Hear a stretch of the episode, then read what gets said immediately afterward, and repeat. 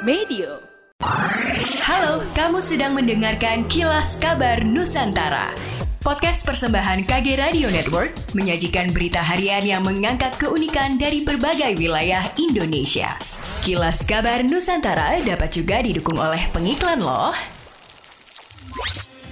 Kontainer Makassar Recover milik pemerintah Kota Makassar kini beralih fungsi. Wali Kota Makassar Rani Pomanto mengatakan kontainer awalnya digunakan sebagai pusat aktivitas pencegahan COVID-19. Kini beralih fungsi menjadi pusat perbantuan pelayanan publik namanya Konter atau singkatan dari kontainer terpadu. Dia menyebutkan secara bertahap ada 40 pelayanan publik yang akan dilakukan di tempat tersebut. Salah satunya membantu kerja percepatan pelayanan di kelurahan. Dani menjelaskan beberapa pelayanan yang bisa dilakukan di Konter. Salah satunya ketika masyarakat ada yang meninggal dan membutuhkan kain kafan gratis. Selain itu, pembayaran pajak bumi dan bangunan PBB bisa juga dilakukan di konter. Wali Kota Dani Pomanto menambahkan di sekitaran konter nantinya juga akan dijual hasil dari lorong wisata, seperti sayur organik segar, lombok, dan beberapa macam budidaya dalam lorong wisata. Dia berharap inovasi konter ini menjadi bagian penyempurnaan pelayanan publik yang lebih responsif, detail, dan mendengar masyarakat.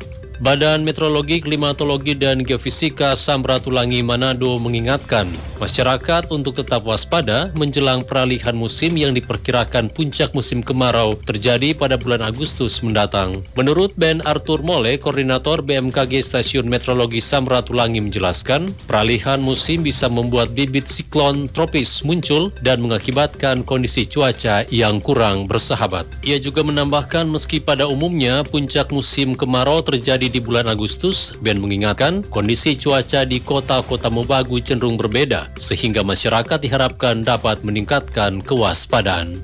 Inflasi Kota Malang pada Juni 2023 mencapai 0,07 persen. Angka inflasi ini terendah dibandingkan kota lain di Jawa Timur yang menjadi survei Indeks Harga Konsumen atau IHK. Inflasi tertinggi di Jatim diraih oleh kota Probolinggo yang mencapai 0,18 persen, sedangkan Sumedap mengalami deflasi minus 0,42 persen. Kasih distribusi Badan Pusat Statistik BPS Kota Malang Dwi Handayan menyatakan ada sejumlah peristiwa penting selama Juni 2023 seperti Idul Adha 29 Juni hingga harga daging sapi turun.